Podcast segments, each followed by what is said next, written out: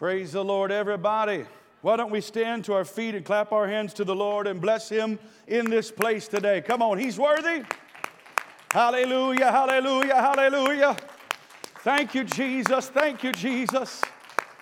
Praise God, praise God, amen. Pastor Jeremy, if you get out and tell everybody we're starting, then go ahead and come on in. Amen. Hallelujah. While you're standing, let's go to the word of the Lord. I'm going to turn your attention to the book of Psalms. The 110th Psalm is where we're going to be this morning. Welcome all of you to the house of the Lord. If this is your first time here, God bless you. Welcome. We greet you in the name of Jesus. Amen. If you're joining us online, thank you for tuning in. We're glad you're here. Amen. And we welcome you in Jesus' name as well. Psalm 110. Beginning of verse 1 The Lord said unto my Lord, Sit thou at my right hand until I make thine enemies thy footstool. The Lord shall send the rod of thy strength out of Zion. Rule thou in the midst of thine enemies. Thy people shall be willing in the day of thy power. In the beauties of holiness from the womb of the morning, thou hast the dew of thy youth. The Lord hath sworn and will not repent. Thou art a priest forever after the order of Melchizedek. The Lord at thy right hand shall strike through kings in the day of his wrath. He shall judge among the heathen. He shall fill the places with the dead bodies. He shall wound the heads over many countries. He shall drink of the brook in the way, therefore shall he lift up the head. And for just a little bit this morning, I'm going to treat on Psalm 110 on this thought He became us. Praise God. Let us pray. Father, let the living word today preach the written word. Cause my tongue to be the pen of a ready writer and write your word upon our hearts that we may apply it and obey it. Open our understanding that we may comprehend every scripture and everything that will be said today. Show us great and marvelous things. We pray it in the majestic and marvelous name of Jesus. And would you say amen? amen? God bless you. You may be seated. Psalm 110 is classified as a royal psalm. It's a royal messianic psalm. It explicitly prophesies the eternal priesthood of Jesus Christ, and it unequivocally proves the incarnation. Amen. How many of you know the Bible says in the beginning was the Word, and the Word was with God, and the Word was God. That's the incarnation. That, that I'm quoting John 1 there. John 1 14 also says, and uh, He, this, this God, this Word, the Word became flesh and dwelt among us, and we behold His glory. We know the Bible says that God was in Christ, reconciling the world unto himself. And also, we know that Colossians tells us that in him, the him there is Christ, in him dwells all the fullness of the Godhead bodily. Amen. And so, Jesus used Psalm 110 and verse 1 to prove that he was indeed God manifest in the flesh. This is something that both confounded and frustrated the religious leaders, and it caused them to hate them, hate Jesus all the more, and want to kill him. We see this recorded in Matthew 23 or 22, Mark 12, and Luke 20, all the same thing where Jesus quotes Psalm uh, 110, he asked the question because David said, You know, the Lord said to my Lord, He goes, Who's he talking to? Who is he talking about? And yet the Son of Man is the Son of David. And, and it's confounding them, and, and they're realizing he's claiming to be God. Well, ding, ding, ding, he is God. He could make that claim. In the very first apostolic Pentecostal message, Peter stands with the 11 and refers to Psalm 110 and verse 1, proving that it did not speak of David because he died and he said he's in his sepulchre, but rather that it pointed to the root and offspring of David, which of course is Jesus Christ. Acts chapter 2, you'll see it on the screen, or you can open up with me in verse 29. Men and brethren, let me freely speak to you of the patriarch David, that he is both dead and buried, and his sepulchre is with us unto this day. Therefore, being a prophet, I don't know if you know this, but David was a prophet. All right? Therefore, being a prophet and knowing that God had sworn with an oath to him that the fruit of his loins, according to the flesh, he would raise up Christ to set on his throne. He, seeing this before, spake of the resurrection of Christ, that his soul was not left in hell, neither his flesh did see corruption. This Jesus hath God raised up, whereof we are all witnesses. Therefore, being by the right hand of God exalted, and having received of the Father the promise of the Holy Ghost, he hath shed forth this, which you now see and hear. For David is not ascended into the heavens, but he saith himself, The Lord said unto my Lord, Set thou on my right hand until I make thy foes thy footstool. Therefore, let all the house of Israel know assuredly that God has made this same Jesus, whom you've crucified, both Lord and Christ. David prophesied it, Jesus fulfilled it, Peter preached it. Jesus is both Lord and Christ. He is both God and Messiah. Praise God. Amen and He is all of that in one body. Hallelujah. This is why Jesus could say to Philip, Hey, Philip, when you've seen me, you've seen the Father. Hallelujah. Peter also went on to proclaim that day in that message that Jesus Christ was the one true God, he also said this, verse 37, the Bible says they were pricked in their heart. Now, when they heard this, they were pricked in their heart and said unto Peter and to the rest of the apostles, Men and brethren, what shall we do? Then Peter said unto them, Repent and be baptized, every one of you, in the name of Jesus Christ for the remission of sins, and you shall receive the gift of the Holy Ghost. But I like the next verse for the promise is unto you and to your children and to all that are afar off, even as many as the Lord our God shall call. The message is still the same today. It's 2,000 years old approximately, but Jesus Christ is still who he says he is the one true living God. Amen. He is still God manifest in the flesh. Amen. And you still must be born again of the water and the Spirit to be saved. Hallelujah. And Psalm 110 prophesies this. And it's approximately a thousand years before Jesus is born in the first place. But it's prophesying not necessarily his birth, it's skipping immediately to his ascension after his resurrection. So it assumes that he's obviously already been born, lived, preached, died, and is now rose. That's uh, the resurrection, and then, of course, the ascension.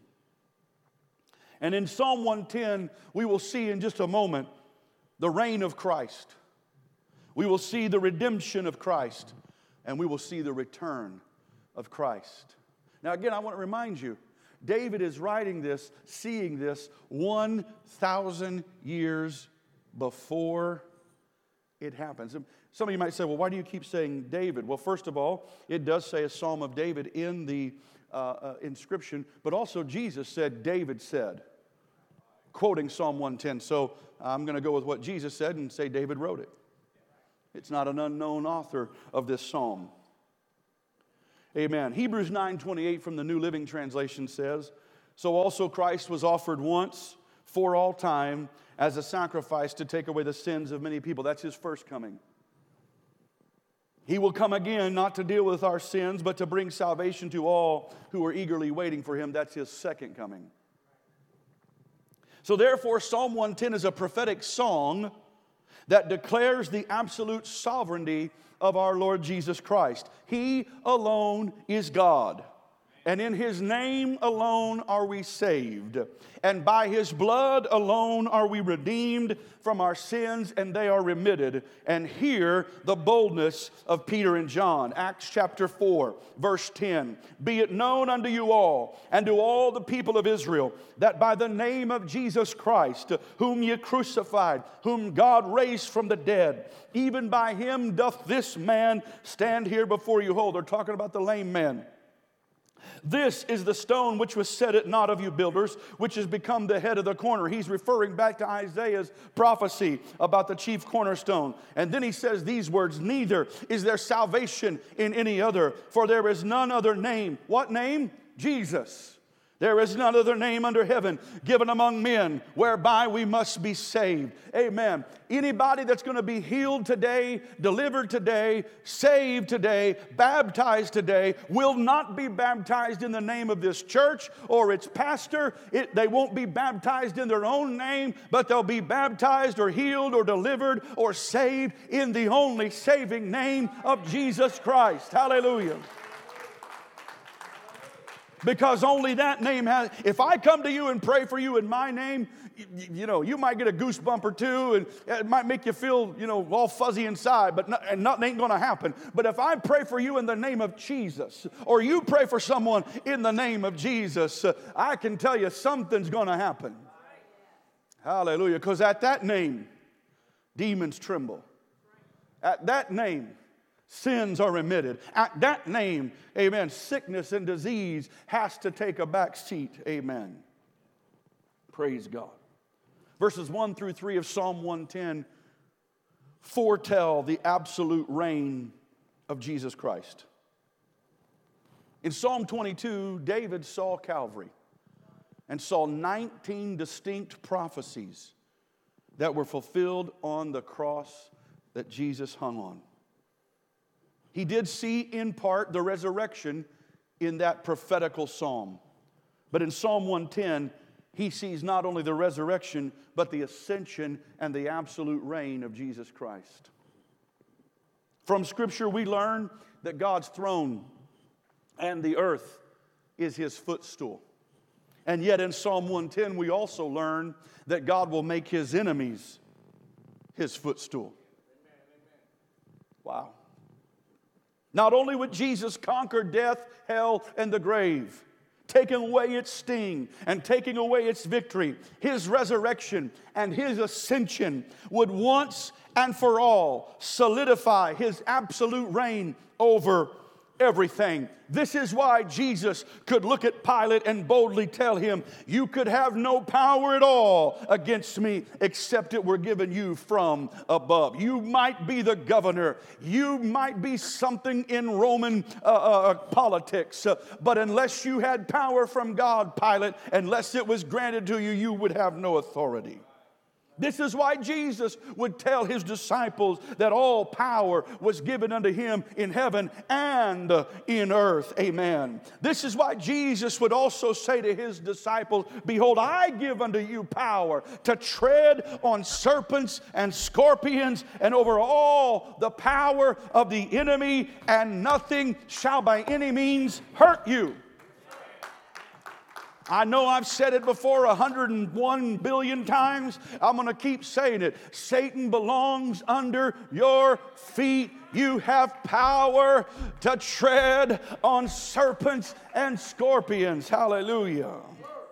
This is why John, who wrote the book of Revelation, also called the revelation of Jesus Christ, would reveal the absolute reign of Jesus. And in the first chapter of Revelation, verse 8, he, he wrote God's words right booming from heaven itself I am Alpha and Omega, the beginning and the ending, saith the Lord, which is, and which was, and which is to come, the Almighty. Verse 17. John says, When I saw him, I fell at his feet dead. And he laid his right hand upon me, saying, Fear not, for I am the first and the last. I am he that liveth and was dead, and behold, I am alive forevermore. Amen. And have the keys of hell and of death. Praise God. By the way, by its very definition, both in the Greek or Hebrew, you can only have one Almighty. You cannot have a God of the Old Testament claiming to be the Almighty and Jesus of the New Testament claiming to be the Almighty and both of them be right.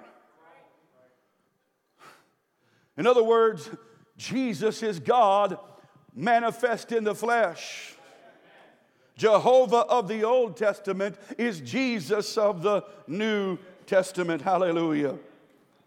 And his reign is absolute over all. Somebody say all. all. Every knee will bow. I'm not going to have mine be forced. I'm not going to have some cosmic power of God knock my knee. I'm going to willingly bow. Every tongue will confess. I'm not going to wait for God to force my mouth open and my voice box to declare. I'm going to want to be one of the first ones saying, Yes, you are King of Kings and Lord of Lords. Amen. And David sees this approximately a thousand years before Jesus is even born. By the way, what David is seeing in Psalm 110, we haven't even seen yet. We can look back and see Calvary. Now, David can look ahead and see it. Again, Psalm 22. But Psalm 110 is something we haven't even seen yet. It's still yet to come in the unknown future. I don't know what that, maybe you're like, oh, yeah, of course, you know, of course it does. But to me, it blows my mind. Because if, if David is about a thousand years before Calvary, and Psalm 22 prophesies that 19 distinct prophecies. We're about 2,000 years beyond that. In other words, David saw something that's over 3,000 years. Are you seeing that? Wow. By the way, since Jesus Christ reigns over everything, maybe we ought to stop worrying about politics so much. Maybe we just need to realize that Jesus Christ is Lord of lords and King of kings. You can't impeach him, and he ain't going to resign. Hallelujah. The next thing the psalm talks about is the atoning redemption of Jesus Christ. Verse 4, which, by the way, Psalm 110 is the most quoted psalm in the New Testament. Psalm 110, verse 4 The Lord hath sworn and will not repent. Thou art a priest forever after the order of Melchizedek. Hmm. Oh, hallelujah. In Hebrews chapter 3, verse 1, now I didn't give you all these, Sam, so just, just you know, the ones I give you, you can put up, but I'm just going to refer to some of these. In Hebrews 3, verse 1, Jesus is called the apostle and high priest, okay, of our, of our uh, confession. King James says profession, but the word means confession. He's the apostle and high priest of our confession. Hebrews 4, verse 1, he's called the great high priest that has passed into the heavens. So it's, it's implying that Jesus Christ is this great high priest. Now, here's what you have to understand Jesus is of the tribe of Judah. Judah was not the priesthood, the, the Levites were. So he can't be after the order of Aaron, which is the priest, which is the Levites. He has to be after the order of Melchizedek, which predated the law. That's what that, Melchizedek, king of Salem, went to Abram. Okay, right? Okay. Back in Genesis. That's who he's talking about here. Okay. Then in uh, Hebrews 5, uh, verses 1 through 10, there's plain declaration of the atoning redemption of the priesthood of Jesus. You ought to read Hebrews uh, after today. That's your homework assignment. Uh, read through all these that I'm referring to Hebrews uh, 3, 4, 5, 6, 7, 8, 9. You, you just read all of it, but those especially. But Hebrews 5, 1 through 10, talk about the atoning redemption of this high priest and, and, and compares how the other high priest, uh, they could only, you know, sacrifice sins, but that this high priest was the, the sacrifice for sins. Uh, and, and by the way, all of these are quoting Psalm 110, verse 4, and also referring back to Genesis. In Hebrews 5 6 directly, and also 5 9 through 10, we see again the quoting of Psalm 110 4, giving us absolute proof that the atoning redemption would come through Jesus Christ and his priesthood. Now, watch what it says here in Hebrews 5 9 and 10. And being made perfect. How many remember a few weeks ago when Scott Graham was here preaching? He talked about how that what do you do with the lambs that are, that are you know, blemished? They get to live, but the perfect one died. He the perfect lamb, the perfect high priest, was made perfect. I'm not perfect, but I am forgiven. He's perfect. Hallelujah. And being made perfect, watch this, he became the author, the originator, the founder. He became the author of eternal salvation unto all that obey him. We read it in Acts earlier. Everyone who obeys the word of God becomes a part of his eternal salvation. He's called of God on high, excuse me, verse 10, called of God and high priest after the order of Melchizedek. Hallelujah. So, how did Jesus become perfect? It's a wonderful question. And the answer is this well, he was first born of a virgin. Bible says, born of a virgin, born under the law. He was tempted but did not sin.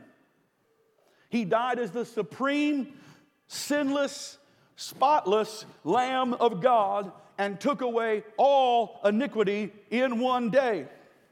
He arose the victor over death and hell and the grave. He ascended into glory in order to send his spirit back upon those and to dwell in them who desire to be filled. Or we could just read 1 Timothy 3:16 and without controversy. Great is the mystery of godliness. God, by the way, a lot of people stop right there. It's a mystery. You can't understand the Godhead. I'm like, the verse continues. God was manifest in the flesh. What's that sound like? Sounds like John 1 1 and 114.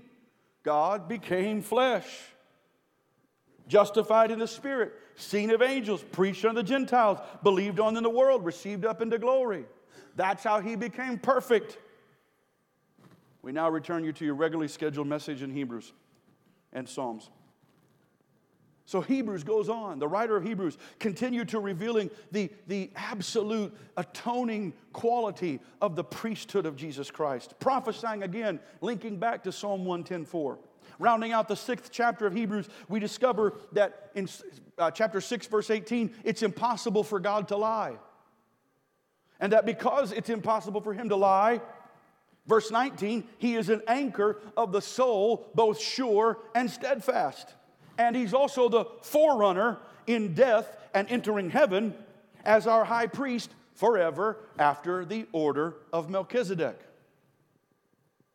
Then, almost the entire chapter, the seventh chapter of Hebrews, is devoted to describing who Melchizedek was and proving that Jesus Christ is our supreme high priest.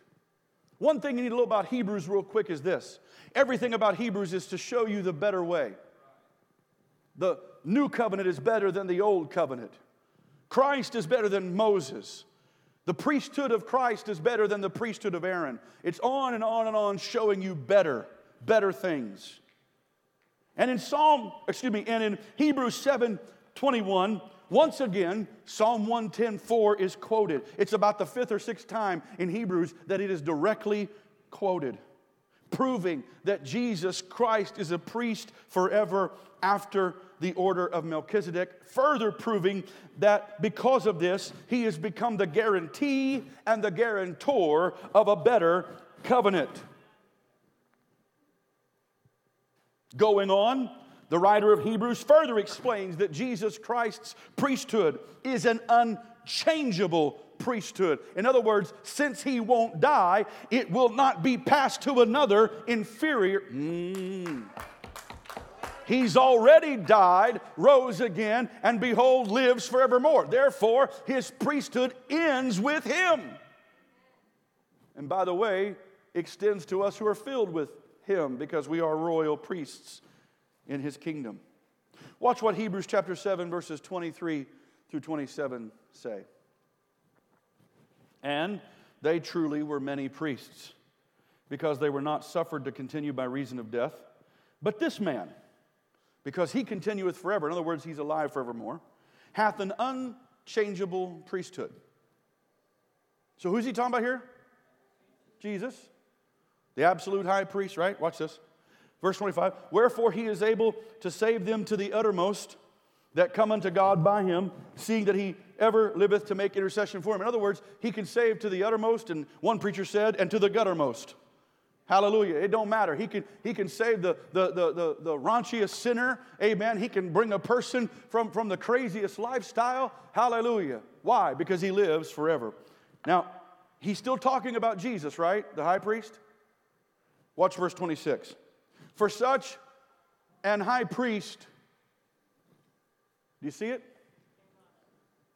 Became us. Now you know where I got my title from today. He became us.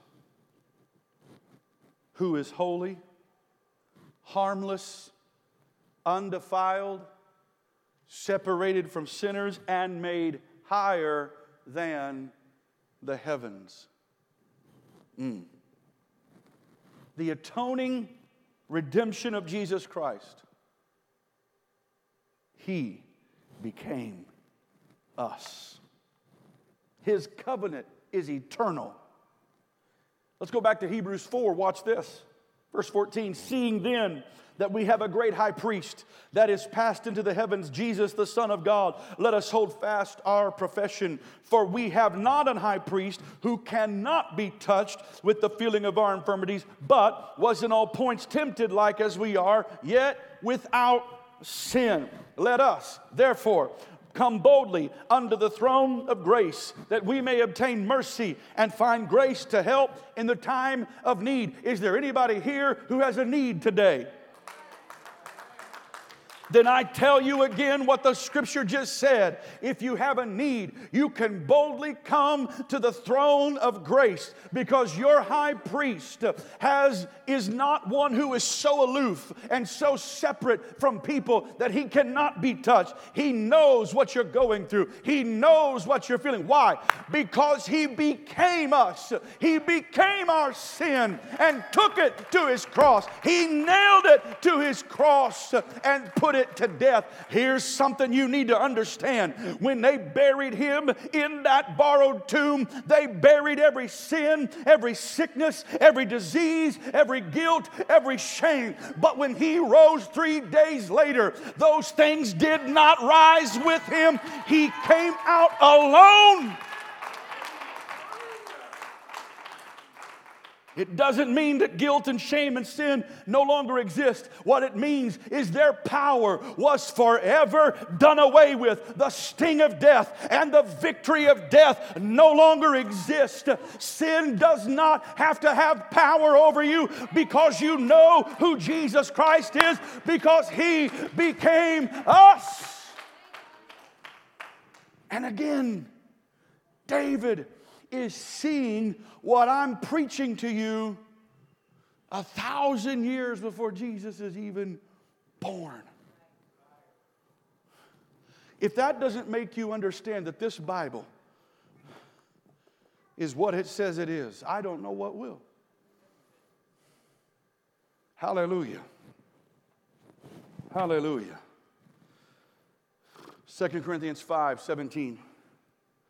Therefore, if any man be in Christ, he is a new creature.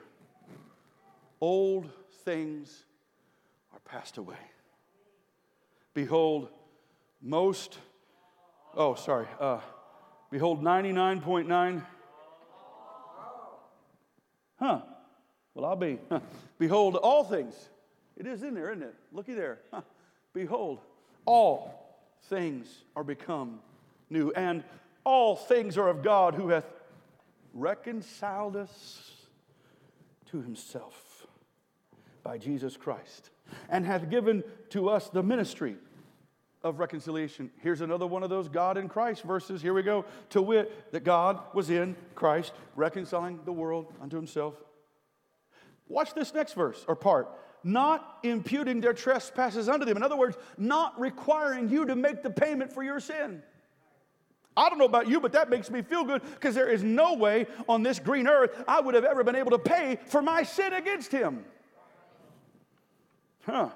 And hath committed unto us the word of reconciliation. Now then, we are ambassadors for Christ. As though God did beseech you by us, we pray you in Christ's stead be you reconciled to God. And look at verse 21 For he hath made him to be sin for us who knew no sin that we might be made the righteousness of God in him. There is no way I could attain God's righteousness. There is no way I could have earned it, bought it, figured it out, and otherwise partaken of it. He had to become my sin. He had to become me in order for me to become like him. And only through him and only through his name and by his blood am I able to take on his righteousness. You know why that makes me feel good? Because when we stand before Him, if our sins have gone before us, the Bible says that He will look upon us and say, Well done, good and faithful servant. He will not see our sins upon us because they've already gone ahead. All He'll see is His righteousness on us. But if our sins have not, if we've tried to figure out righteousness on our own, if we've tried to come to salvation on our own terms, if we've tried to figure it out and do it without God, then all he'll see is flesh, and no flesh glories in his presence. And he won't see his righteousness, which is why he'll say, Depart from me, you workers of iniquity. You know, since Jesus has already paid the price for our sins, why don't you let him forgive you? Why don't you just let him heal you? He's already taken stripes on his back. Why don't you let him deliver you? He has power over death and hell, the grave. Why don't you let him save you? He's the author of eternal salvation. In fact, the Bible says today is the day of salvation. You don't have to wait for a special revival service. Today's the day of salvation. Now is the accepted time, the Bible says. And that leads us to what the final three verses of Psalm 110 talk about the anticipated return of Jesus Christ. And those verses reveal to us the apocalypse as it's going to happen when Christ returns and the armies of the world are gathered at a place called Armageddon or the valley of Megiddo. And they will be there, and God will come and rain down his fiery wrath and judgment upon them, overwhelming and overcoming the armies and the heads of these countries, just as this psalm says. Now, let me say something to you. Since verses 1 through 4 have already been fulfilled in Jesus Christ because we have the ability to look back in history and look at other places in the Bible and see that it has happened. He did come, He did preach, He did die, He was buried, He rose again, He ascended. That's verses 1 through 4. The eternal reign and, and the ascension and the priesthood of Jesus.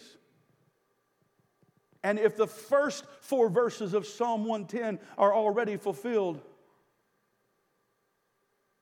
please don't think God is a God of saying, well, that's the majority because that's four out of seven. I got over half. No, the other three will be fulfilled too. And, and very possibly in our generation. In other words, since He became us, we can become Him. And becoming Him means we can be ready when He comes back. When He comes, I want to go. When that trumpet sounds, I want to hear it and rise to be with Jesus. Well, I believe you do too. Hallelujah. Jesus Christ is our high priest. And he becomes so that we could become his righteousness. So don't wait until it's too late to repent and be born again. I wonder how many people, when the ark's door shut, begin to wonder that's weird. How did that door shut? If you know the measurements, or if you've been to the Ark encounter or you've seen, it's a large door.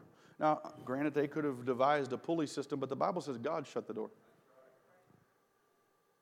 And I could only imagine some of those people looking at there making fun. Hey, hey, you're in the ark, nothing's happening, still ain't raining. All of a sudden, uh, well, you don't have to slam the door on us. How'd that happen? I wonder what might have some of them might have thought after a little bit of time passed and the rains began to come.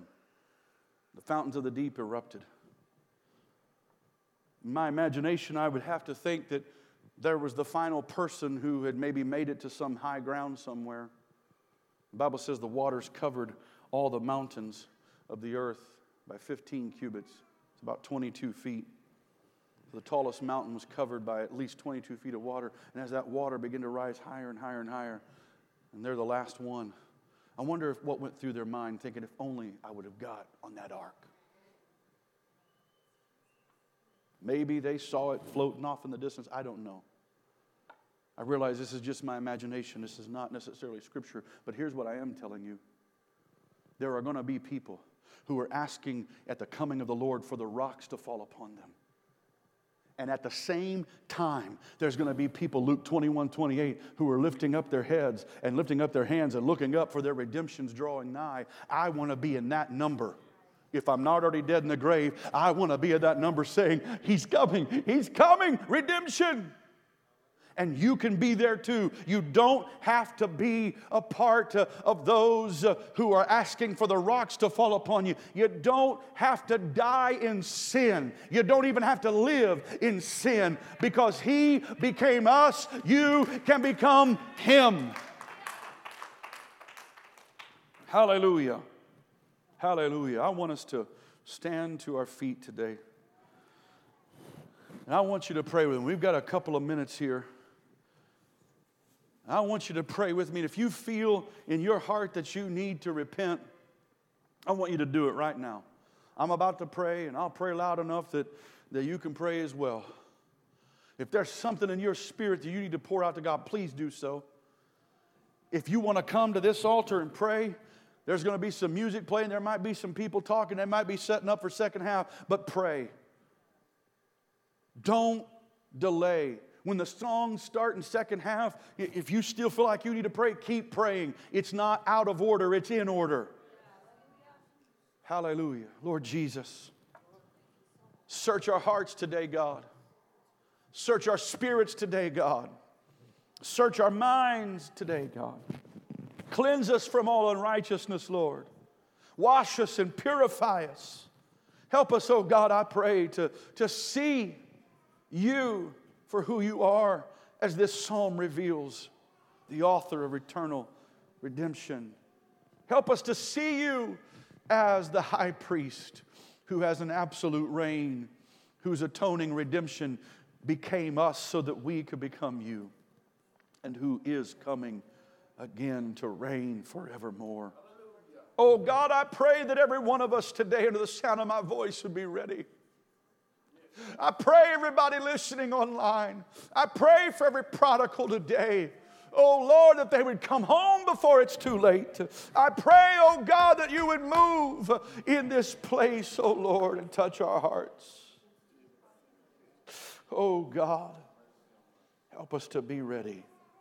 Help us to become you because you became us. You can be forgiven today. You can be healed today. You can be delivered today. In Jesus' name. In Jesus' name. Hallelujah. Hallelujah. Hallelujah. Can we just lift our hands and thank the Lord together? Can we just magnify Him? You can clap if you want. You can uh, shout if you want. Let's just take a moment to bless Him. God, thank you for forgiveness. Thank you for salvation. Thank you for your love. Thank you that you became us so that we can become you, Lord. Hallelujah, we praise you. Hallelujah, we love you.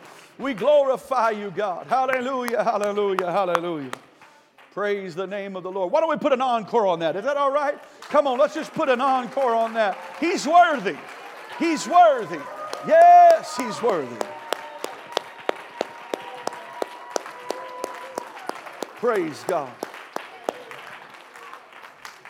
second half is going to begin in about 10 minutes. There'll be some singing and all. Our kids are starting the VBS, but there will be singing and preaching today. There's also a dinner afterwards. Invite you to please come and stay for that. Be a great time of fellowship, and it's, it's not very expensive. Amen. So everyone's invited for that. Amen. God bless you. Greet one another. Bless one another. Amen. We'll see you back here in 10 minutes. Thank you, Jesus.